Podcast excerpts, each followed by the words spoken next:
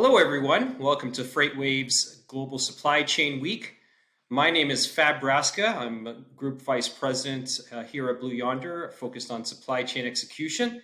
And I'm joined by two veterans, fellow veterans of supply chain, Gary Berger, who's the president of Berger Business Consulting, and Pat Jones, who's director of supply chain execution at Blue Yonder. Guys, welcome. Great to be here, Fab. Excellent. And what we're going to do, I'm going to have the guys just introduce themselves a little bit. But first, what we're going to do is have a little bit of a fireside chat today. And we're going to focus on the topic of overcoming silos in the digital value chain journey. So, Gary, why don't you start? Give us a little bit of your background. Yeah, thanks, Fab. So, as you mentioned, I now have my own private consulting practice. Been doing that for about 3 years. Prior to that, about 30 years with PepsiCo. Worked primarily in the Frito-Lay division, but also worked across PepsiCo and was in charge of global supply chain as well as global digital transformation work across all PepsiCo. So glad to be here. Glad to support the chat. Excellent, Pat. Hey, Fab. Yeah, Pat Jones. I'm fairly new to Blue Yonder. I joined in August of last year. Prior to that, I spent 13 years with PepsiCo in the supply chain area with Gary, and we worked on many projects together. Most of my time there was spent in the global logistics, technologies, and strategy area. So we were rolling out transportation management, warehouse solutions globally, and driving a lot of value in the supply chain. Great to be here. Great. Well, welcome to both of you gentlemen. And just for the audience, I've been in the supply chain space for almost 30 years, primarily in supply chain execution space. And a lot of it here actually with Blue Yonder, just traveling around the world, working with a lot of our major customers on their transformation journey. And so it's a real topical, important topic that we want to discuss. And I'm glad to be joined by my fellow veterans here, and I think we'll be able to shed some interesting light on the topic for everyone. So let me start with this first question, and I'll throw this out to you, Pat, first, and then maybe Gary, you can comment. We frequently hear about the term digital transformation, but what should digital transformation really mean to leaders in today's business world? Yeah, that's a great question, because I think everybody might have a different answer. I think the important thing is it's got to be more than a project mentality. It's not a technology project. I think the important thing is that you've got to be willing to look ground up at every aspect of operations and organization. So it's not a IT-driven initiative. It's got to be a business-led, P&L-driven, bottoms-up approach, using technology as the enabler, but not as the primary driver of the work. And to me, that's the key. Is it's different than digitization, which is simply putting in systems and digitizing your base. You've got to have that platform, that foundation, but to do transformation, you've got to then figure out how are you going to use it to do your business differently and not repeat what you've been doing before, but faster and with digital tech capabilities.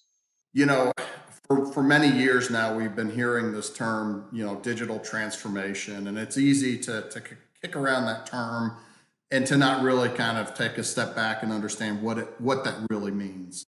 And if you think about, transformation, it is all about doing something, different. I would argue very different. You're transforming, right? So it should look different. And, digitizing, there are many ways to digitize your business. And I would say that, every company has to look at first kind of what their true mission, vision, goals, strategic plan is, and understand, okay, where is the biggest value in working a digital solution?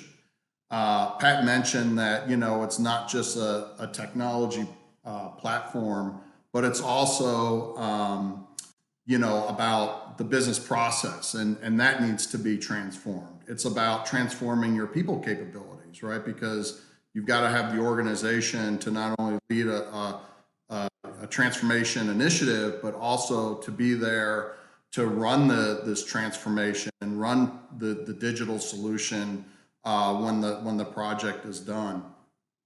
And I would tell you that, from what I've seen, many companies, and I'd say most good companies, have already done a really good job of optimizing kind of within their functional boundaries. But where digital transformation is really kind of the sweet spot is to optimize beyond what those natural boundaries are. That is across the entire supply chain. It's even beyond supply chain and into all their functional areas, and even, within outside the companies, other companies, either upstream or downstream from the company. So it's really kind of about, taking a whole different approach and a whole different view as to, how to operate and how to run the business. Yeah, I think those are important points. I was going to add that, as someone who's been on the technology side for most of his career, I've always pointed out to customers that they do need to engage in understanding changes in processes and people, not just the technology itself, and really looking to transform as opposed to just replicating. But I think in today's age, especially with the acceleration of capabilities that are out there, when you start talking about things like machine learning and data ingestion and just the art of the possible, I think it's even more important that companies think outside of what they currently know and think about what they could be doing. In my mind, it's an incredibly exciting time in that regard. Gary, let me throw this one at you. What are the key steps a company needs to take prior to beginning a transformation journey? I think that the very first thing that the company needs to wrap their mind around is, making sure they've got a relentless focus on driving the business value associated with that particular digital transformation. I mention that first because it's so easy to get a project approved and to mobilize a team and to start working against, a project plan, and almost get lost as to, okay, what is that true business value that we're off to go do? And with any transformation project, historically, from what I've seen, these are more complicated, more complex initiatives. And we need to make sure that the project team is set up so that there's not a quick end date to, okay, when is the project supposed to be complete, and then kind of disband the project, pack up. I think that the project team needs to stay focused beyond the implementation to make sure that we really are driving kind of that business value from an end-to-end standpoint. Likewise, it's also very important to understand what those organizational capabilities are, both within kind of the program itself, but also from a capability to sustain the solution. That's also a critical aspect of it.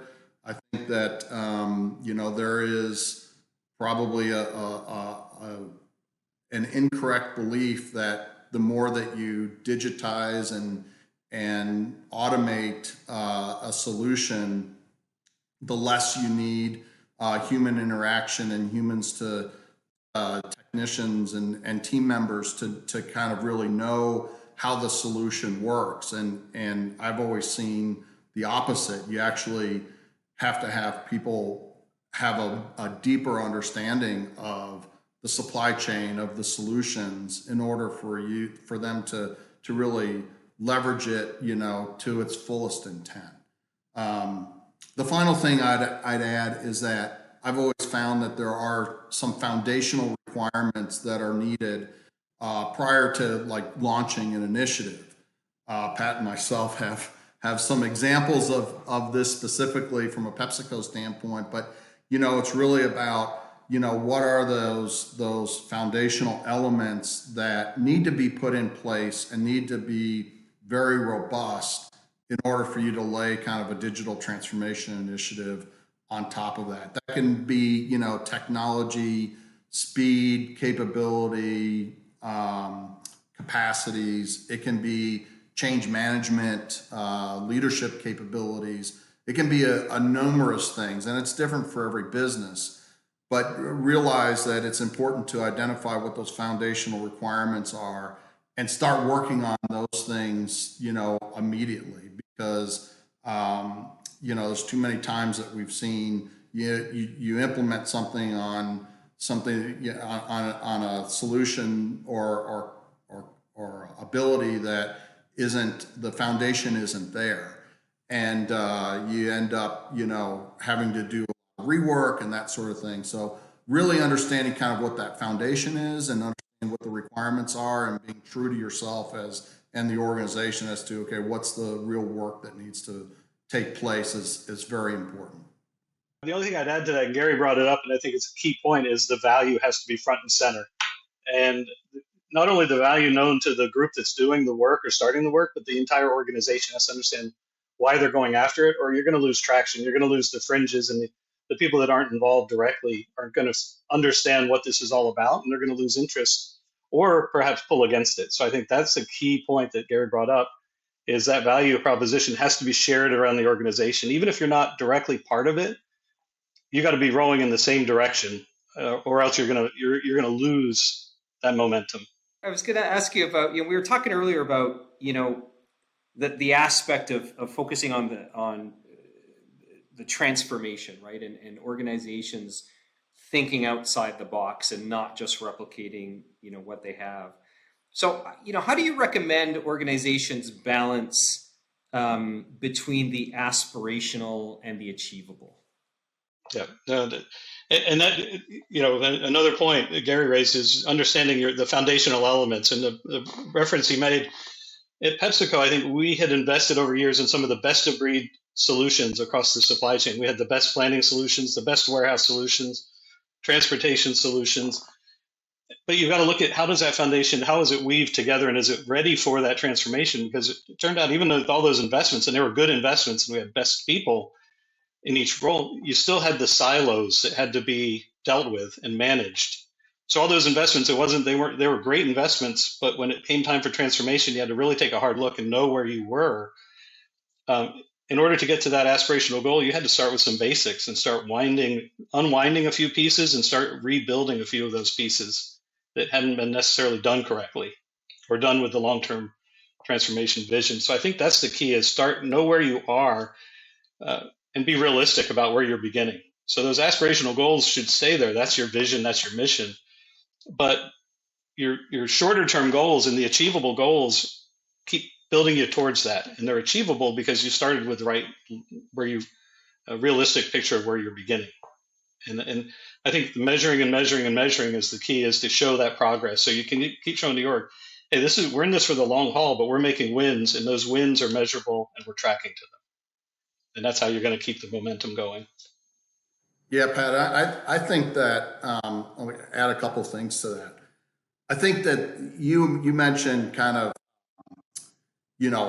figuring out what your wins are going to be early on. I think, defining your priorities, your sequence, your roadmap, and then realizing it's very important for the organization to see that you get quick wins, right? So, make the transformation in bite-sized pieces and make sure that you can get some wins under your belt. That does a couple things. It certainly rallies support. You've, identified an imperative for change, and the organization can start to see that you're on that journey, that transformation. The other thing that it does, and very important, is that you want it to be, we always talked about this, in our previous careers, is, being self-funding, right? You want to start up an initiative and get some productivity and some cash flow, positive cash flow, so you can reinvest that in future digital transformation initiatives. So, have kind of this self-funding, early wins, I think is very important as well. Yeah, no, that's good feedback. And maybe I'm gonna throw an ad lib one at you. My experience is, in a lot of times, again, coming from the technology world, you know, customers are so eager to, you know, minimize cost of a project and really kind of cram everything all in at once. And a lot of times they're a little reticent to do exactly what you laid out, because they want to get at, you know, this theoretical end state of a project rather than framing it out. I mean, how have you guys dealt with that in the past? The first thing you have to start out with in the very beginning is, and I mentioned, you know, what is the mission, vision, strategic plan? You definitely want, you know, your executive team to be, you know, very much, you know, not just on board, but very engaged in the initiative. And they need to really understand, you know, what kind of risks are they willing to take on, and what kind of value equation are they looking at, and, you know, bring them into the whole, you know, project, you know, discussion from a steering committee standpoint. I think that that's very important when you're working on any kind of big change to the organization, because it's no longer, you know, disassociated from a project team, but, you know, kind of working together in kind of a common goal and working against that. So that, yeah, I mean, there's always trade-offs that you have to make. There's decisions that you have to make around, you know, when to speed up, when to slow down. The other thing that I would tell you is that it's important for, you know, a team to understand, you know, what they're off to go do, but not necessarily all the details about how it's going to be done. A digital transformation initiative is probably, there's going to be a lot of learning throughout. The team has to be very agile, learn, adapt as they're going through. And I can tell you that every good project I've been on has always ended up a little bit different than what we thought it was going to be in the beginning.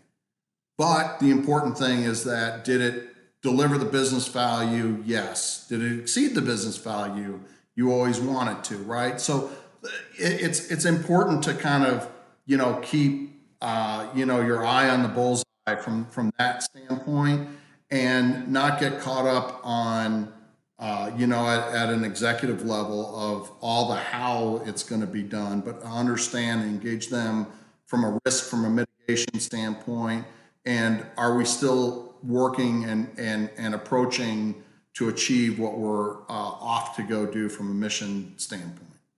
So I've got one more for you guys, and I'll throw it out to both of you. But Pat, maybe I'll throw it out to you first, especially since I know as a colleague now, this is entirely what you focus on. How have you positioned value in order to gain broad support for a transformation? Yeah, I mean, there's definitely different views of value. You've got your financial, which is your, you know, a lot of people think financial only, but there's a lot of other type of values you've got to focus on.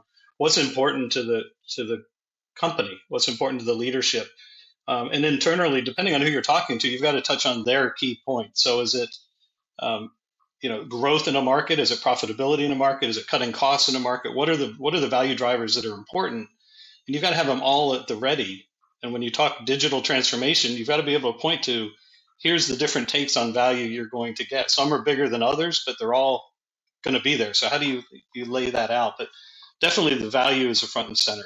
And the ROI they're going to get out of this approach, this program, because whether it's finance and they want to see a return on investment and cash flow returning a break-even point fast, or it's operations, they want to see cost cutting that hits the targets. I mean, you've got to flavor it for the audience, but sell it in as together. It's that you can't parcel it out and only get your benefit. You've got to go after the whole investment, you know, and lay it out. And to Gary's point, you've got to show the wins along the way. Gary, your thoughts?